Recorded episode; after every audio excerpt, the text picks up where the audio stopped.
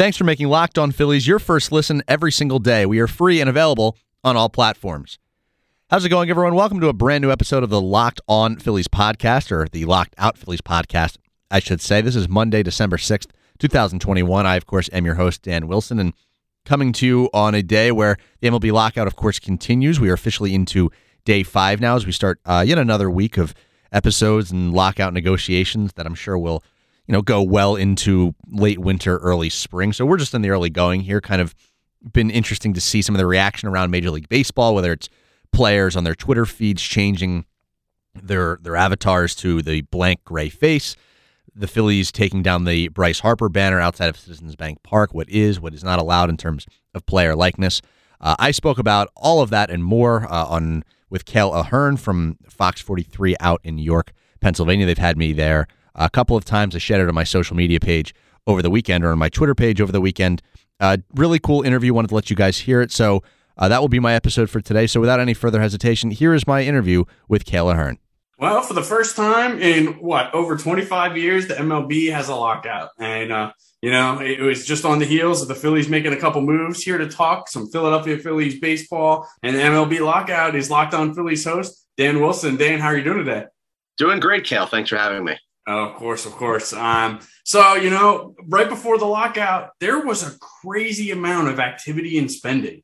What do you what do you think about all that? You know, it was a historic run of contracts in, in, Major League Baseball right before that lockout. What are your thoughts on that? Yeah, no, it was actually pretty fun. It was like how free agency and trades work in like other sports, like NFL, NBA, where free agency opens and it's just a it's a mad rush of contracts. I mean, I was literally going through the deals here the other day. I mean, just the Mets alone get Scherzer, Escobar, Mark Canha, Starling Marte across baseball. Javier Baez signs uh, with the Tigers. You got Seager going to the Rangers, Marcus Semien, Kevin Gausman, Robbie Ray. Um, to the point where so much money was handed out that Bryce Harper now will be, you know, assuming there is a 2022 baseball season, at the at you know at best he will be the 18th highest paid player next season in terms of average annual valuation. So, look, a lot of money was handed out. A lot of money was clearly handed out just before this kind of arbitrary deadline. Certainly, there's still a lot of big name players still out there. You know, like Kris Bryant, Nick Castellanos, uh, Kyle Schwarber, all players who you know are kind of on the Phillies radar here, and I'm sure we'll discuss those guys in a little bit, uh, as well as guys like Trevor Story. Uh, you know, still going back to that shortstop class, Carlos Correa as well. Players who, uh, you know, some of them who are big names clearly wanted to get something done before this impending lockout. Some guys now enter this work stoppage and this weird time that no one really knows how long it's going to last, basically without a team, entirely unemployed. So I like the fact that we had so much action in baseball leading up to that date, 11:59 Eastern on December 1st. I think it made for an exciting baseball offseason. I was glad that the Phillies did something just beforehand, getting Corey Knebel for a while there. It looked like they were going to do nothing at all. Uh, so at least there's something. They of course also lost Hector Neris, who was a reliever in their bullpen, which I was actually you know kind of upset about to see him go. He wasn't a closer, but certainly one of the better setup guys and better uh, middle relief guys the Phillies had, and he goes to Houston. So there was a lot of action. You're absolutely right. But now all of that takes a back seat because the collective bargaining agreement expires. The owners have elected to lock the players out here, so to speak, and uh, these two sides do not exactly have a history of cooperation. As very recently as the, the you know the shortened season, the 60 game season in the COVID year in 2020, they it took them a while for these two for these two sides to get on the field and say, all right, here's how we're going to prorate everything. Here's how this season's going to work. Here's who gets money. Here's who's, here's who doesn't. Here's how we're all going to kind of take this hit. And now we, you know, they have a little bit more time. There's a little bit less, uh, you know, logistical nightmare. There's a, certainly a little bit more certainty. Of course, if you know, if this new COVID variant or something pops up and makes things worse, it'll throw a whole nother new wrench into it. So there's a lot to take into account here. But if, even if we're assuming quote unquote normalcy entering 2022, this could go on for months and months. And the Phillies and every other team for that matter have zero ability to add anyone to the roster, you know, until that changes. So you mentioned the lockout and what you know. What might fans do you think see? What, what, what do you think we're in store for here? Obviously, it's it's you know it's it's, a lot of guesses at this point. Um, but what do you think that the, the lockout's going to look like to fans over the next however long? Yeah, I mean, I think we probably see a lot of, you know, a few months of stalemate. You know, I, there's a number of things the players want, the owners don't want, vice versa. And I, you know, I was reading up on it. You know, I'm not a, a quote unquote insider on this by any stretch of the imagination. There were I actually have a lot of questions myself um, in terms of, you know, this is the first lockout, Major League Baseball lockout of my lifetime. We've seen it in the NFL, we've seen it in the NBA, we've seen it in the NHL, who missed an entire season, 04, 05, something like that. But in my lifetime, I have not seen a baseball lockout to the point where you know the game was threatened in the way that it is right now. Now, the players' union obviously very strong. Some call it, you know, the strongest in sports, one of the strongest workers' unions in the world, I guess you could say. And look, they're not going to back down anytime soon. I would every sense I get, every insider you read, or every live TV hit you see, um, I get the idea that these two sides are in it for the long haul. They'll probably cruise through December, cruise through January. February, maybe a sense of urgency comes back. That's when pitchers and catchers would begin to happen. Players now still not talking to their teams, and suddenly everyone's looking around and saying, "Hey, we should be reporting to Florida or Arizona or you know whatever spring training site you have here," and it's not going to happen. Let's try and heighten talks. But I mean, like the two sides met for seven minutes the other day uh, on the final deadline. They had zero intention of getting something done before this deadline. The only reason this deadline is a big deal right now is because they picked December 1st, or, you know, is the expiration date, and December 2nd is the first day of this new normal that they have.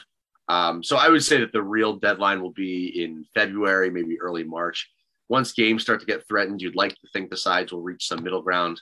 Uh, once again, everything you read is that the two sides are talking gibberish to each other. The players' associations like, well, we want things like free agency earlier and higher, you know, pay scales and stuff like that. And the owners are like, what are you talking about? Like the game is fine. You know, I don't understand why we change anything. So you'd figure there's some sort of happy medium at that point as of right now. That seems like a long ways away, but it certainly will affect the offseason because, again, as long as they wait, all of these big name free agents just sit there in limbo because, you know, the teams and players aren't allowed to link up until the players as a whole and the owners as a whole decide to link up. So, I mean, it certainly affects a lot. More Locked On Phillies coming right up in my interview with Kayla Hearn from Fox 43 in York, Pennsylvania. But first, I want to tell you about DirecTV Stream. Does this sound familiar? You've got one device that lets you catch the game live, another that lets you stream your favorite shows. You're watching sports highlights on your phone, and you've got your neighbor's best friends log in for the good stuff. Well, I want to tell you about a simple way to get all that entertainment you love without the hassle and a great way to finally get your TV together. It's called DirecTV Stream, and it brings your live TV and on demand favorites together like never before so you can watch your favorite sports, movies, and shows all in one place. That means no more juggling remotes and no need to buy another device ever again. And the best part, there's no annual contract. So get rid of the clutter and confusion and get your TV together with DirecTV Stream. You can learn more at directv.com. That's directv.com. Compatible device required. Content, it varies by package. I want to thank you again for making Locked on Phillies your first listen every single day. We are free and available on all platforms the one thing that I, have heard repeatedly, and I think that everyone can come to agreement on, is there there's probably going to be a universal DH in, in, baseball if there's a collective bargaining agreement, assuming one is reached. Um, what are your feelings on that, and what are your feelings on how that's going to impact the Phillies? Yeah, so I have been a long advocate of, and I would say this is not the norm for someone my age. I just recently turned 24 and generally, you know, people my age, uh, it's not just an age thing, but the newer age baseball fan in general definitely seems to like the DH. And it's not that I'm trying to impede progress. Maybe I'm just a baseball purist at heart. I do like National League Baseball. I see, you know, fist pumping here.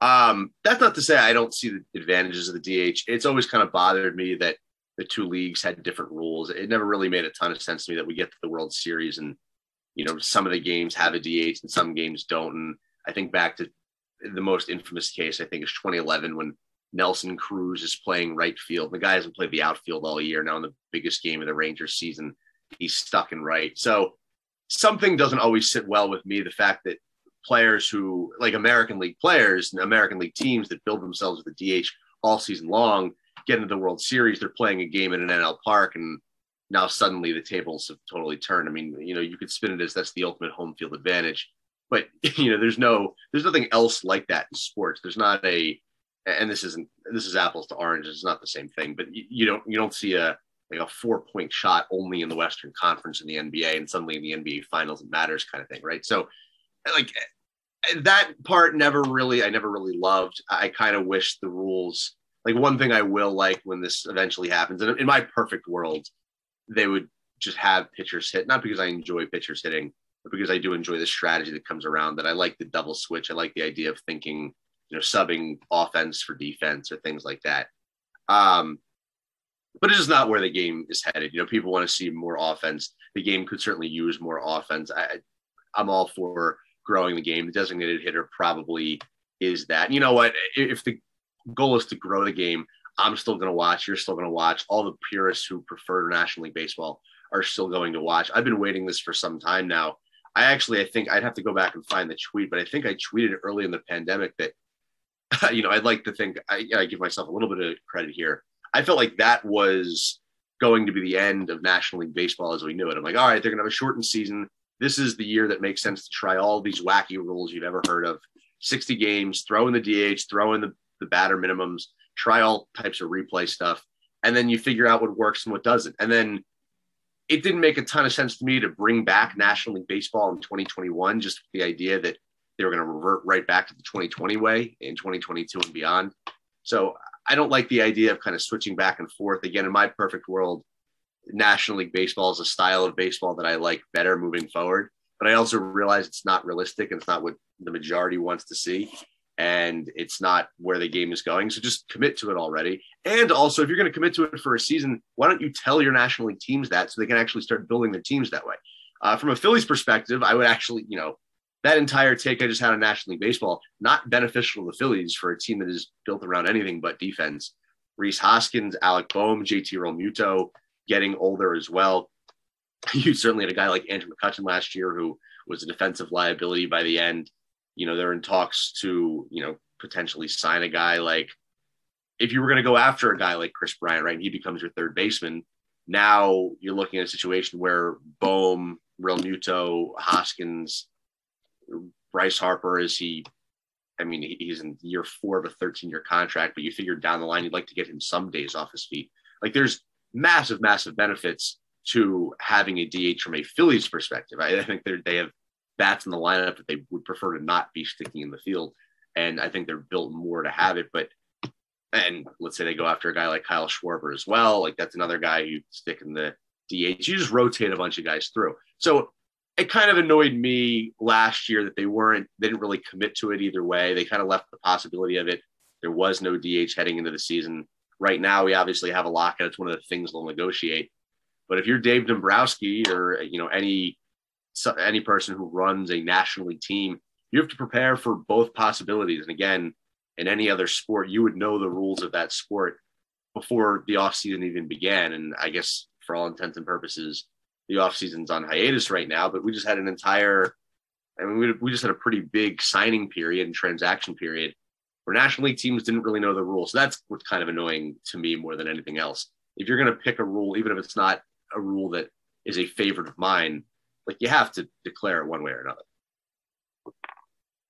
Absolutely. Um, and, you know, of course, you'd mentioned it before, Knebel, you know, they were able to sign him, Camargo. Um, but right after you know the the CBA is agreed upon, we expect there to be another transactions rush. I would think. So, what do you think about those signings? They were able to get a reliever for ten million dollars. Um, Camargo could be a possible backup infielder. And then, what do you think is going to happen in the free agent uh, rush uh, when the CBA is agreed upon?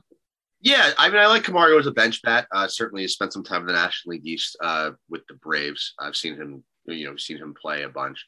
Uh, it kind of, you know, I, I, thought it was a good kind of under the radar signing, if you will.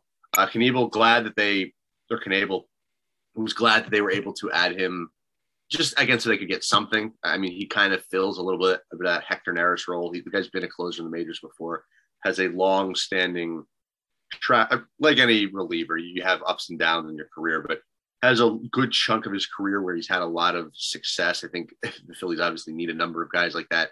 I don't think that can be it in terms of uh, addressing your bullpen. Certainly, there are guys still out there, whether it's the Kenley Jansens um, of the world. Mark Melancon signed just before uh, the signing period. He was out there.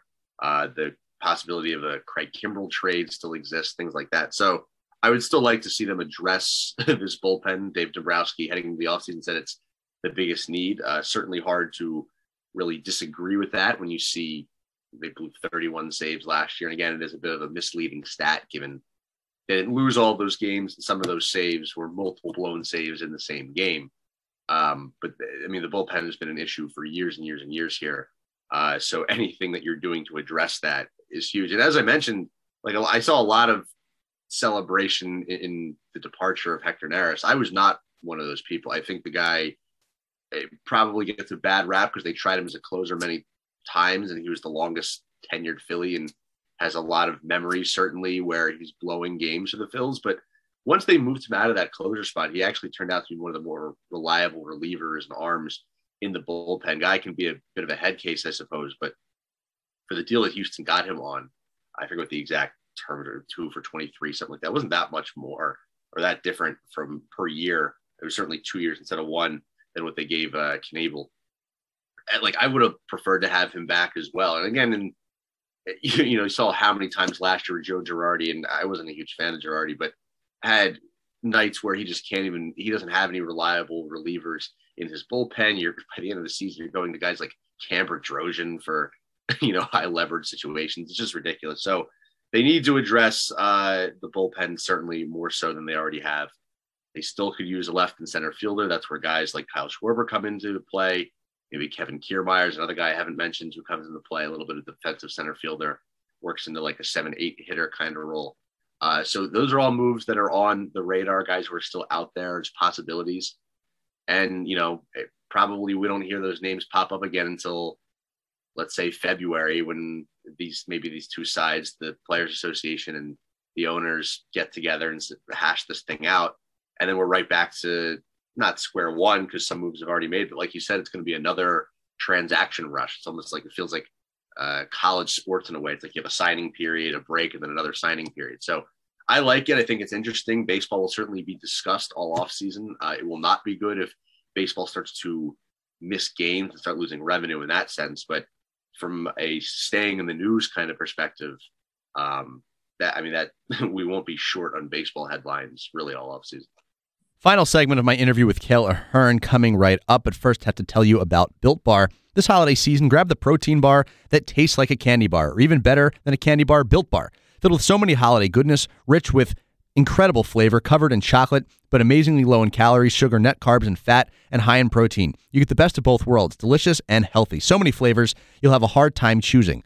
When you have raspberry mint brownie, cherry or double chocolate, cookies and cream or peanut butter brownie. Again, so many to choose from. And Built Bar gives you that extra fuel you need to bust down those mall doors and battle all of those holiday shoppers. Or if you're just standing in line in endless shopping lines, Built Bar can give you that little extra something you need just to keep you going. So throw one in your jacket or purse. You never know when you're going to need it because it's the season of peace and love. Don't bring up your favorite Built Bar flavor fa- at you know family parties. People are so passionate about their favorite flavor, they'll fight to the death over it. Things could really get out of hand. Friends with Santa will tell Santa, Santa to throw a few Built Bars in those stockings. With so many flavors, they'd take any or they would make anyone's Christmas morning a happy one. Go to built.com, use promo code LOCK15, and you'll get 15% off your first order. Again, go to built.com, use promo code LOCK15 for 15% off your order. One last time, that's built.com, promo code LOCK15 for 15% off your order. So I'm going to switch gears a little bit, and instead of talking signings, let's talk possible trades. Um, there, there's some possible trade options on this roster, um, but you know it might also take a little bit of money to move to. You know, there's not some some big contract numbers um, that these these guys are carrying. So uh, one guy I'm going to throw out there right away that I've seen floated a few times is Jean Segura. Yeah, um, like yeah, I don't think he's off the market. I, look, Jean Segura, good player. Uh, probably be a tad overrated at times. I mean, he ended right around the like he, he was regarded as having like a pretty good season last year, and his OPS ended right around 800, and that was kind of on the high end of his potential. Uh, you know, he obviously had his clubhouse issues with Joe Girardi as well. I mean, I think he certainly fills your spot at second base right now, and if you move on from him, you have to figure out what it is you're going to do. I mean, there have been I'll say less realistic possibilities where you move on from a guy like Segura you trade for Craig Kimbrel and then Bryson Stott ends up as your second baseman. And if you could do that and sign a guy like Trevor Story, let's say, now you have, you know, your shortstop, your second baseman, your closer, and you move on from Segura. So I don't think Segura is off the table. Again, he's good. I don't dislike Segura though. He sometimes, I mean, he's a he's a contact guy that you know, can drive you a little bit nuts when he's swinging at pitches outside the zone and stuff like that. And I don't think he's like I don't think Jean Segura profiles as like a, I know he's been an all star, but as a consistent all star, if that makes sense. I think he's a good player. I don't think he's a great player. Um, and again, I think he the way we in which we talk about him is just tends to be a little tad inflated. But again, so I think if you were going to move, I, one rumor that specifically has been thrown out there is the idea of trading him for someone like Kimbrel, uh, for you know a closer who's been in baseball feels like forever. It's like okay, well if you do that, it's very short sighted move. Like who is your second baseman? You know, it seems like Bryson Stott's going to come up and be your shortstop, if not from opening day at the jump, very very soon. But with your second baseman at that point, so there almost has to be like a corresponding plan to go with that, if that makes sense. I'm comfortable with Jean Segura being the opening day second baseman, but I, I, he's not he's not off the table. If someone calls about Jean Segura, and he's certainly not off the table if I thought that was gonna, you know, get a deal done that would improve this team. Let's go with your scenario that the Phillies are, you know, they're going to bring up Bryson Stott. He's going to be opening day second baseman. They're able to make a move, get another shortstop. You think they're able to convince another team to take Didi Gregorius' contract with some some cash thrown in there? Um, yeah, Didi Gregorius, not great. Um, he, uh, yeah, he's he's on the second year of a contract. Um, if the team, yeah, I, don't know who you're going to get to take that contract. To be perfectly honest, I mean the, the upside on taking on Didi is just very very low. Unfortunately, um, I never really thought it made sense. I, I think I might have said this the first time uh, that I ever did an interview with you. The move always was giving him a qualifying offer last year. They didn't have the front office in place. And instead, they decided to give him two years, which now you're on the books again going into this massive shortstop class. And he ultimately proved himself as not an everyday shortstop. He's one of the worst stop, shortstops in baseball last year. And I mean, to the point where they don't even like discuss him. He's like totally out of the picture and they're just like kind of paying him to sit on the bench. And so I don't know if, if there was a team who was looking for cash and he said you have to take Didi Gregorius. I'm I'm not saying it's impossible, but it just seems very unlikely that Didi will be sitting anywhere other than a Phillies uniform and coming off the bench next season. To be honest. You mentioned Bryson Stott. Um, what are your expectations for him? I kind of almost think that you know at this point, after Arizona Fall League uh, performance, that he might have a shot at this uh, roster right out of spring training. Yeah, no, that's. I mean, the way they talk about him is that if he's not the opening day shortstop, he will be very, very soon. I mean, you always, you always have to think about this. And again, this is stuff. This is all up for debate in the CBA. But I mean, let's say they keep the same rules in place here regarding service time and free agency. You know, some you'll oftentimes see teams keep a guy down in the minors for three weeks to get that extra year of service time. So, but I, I would expect to see him on the roster at the absolute latest eh, by the end of April if they don't sign, you know, a shortstop or don't sign someone to fill that role. I mean, he seems like your best shortstop option in the organization as we sit here on, you know, in early December. So I my expectations for him seems like definitely got a lot of potential to play. The guy he's, you know, really made headlines in the Arizona Fall League. He's played in things uh, like the Futures game out at the All Star game. Uh, profiles is, you know, a guy who gets it done defensively at shortstop, but a guy who can really, really hit of course, we've heard all about him ever since the Phillies drafted him. Vegas guy, obviously, you know, him and Bryce Harper are good friends. Um, so I have high hopes and high expectations for him, and quite frankly, I think the Phillies do too. And I mean, they better because I don't know if they really have uh, any other options within the organization at this point to play shortstop. You're not going to go back to Didi. Jean Segura is not going to go back to shortstop. You don't. We wouldn't have anyone at second base anyway. So as of right now, is again, as far as I'm concerned, you know, Bryson Stott is the shortstop for the 2022 Phillies until further notice. There may be a lockout, but there's still stuff to talk about. Thank you, Dan Wilson from Locked On Phillies, for joining us today. Get talk, breaking down everything that's going on with MLB and the Philadelphia Phillies. You can listen on the Lock On Phillies anywhere you get your podcasts. Thanks for joining us, Dan. Thank you so much for having me. Always fun talking Phils. Thanks for making Locked On Phillies your first listen every single day. Now make your second listen Locked On Bets, your daily one stop shop for all your gambling needs. Locked On Bets, hosted by your boy Q and gambling expert analysis from Lee Sterling. It's free and it's available on all platforms.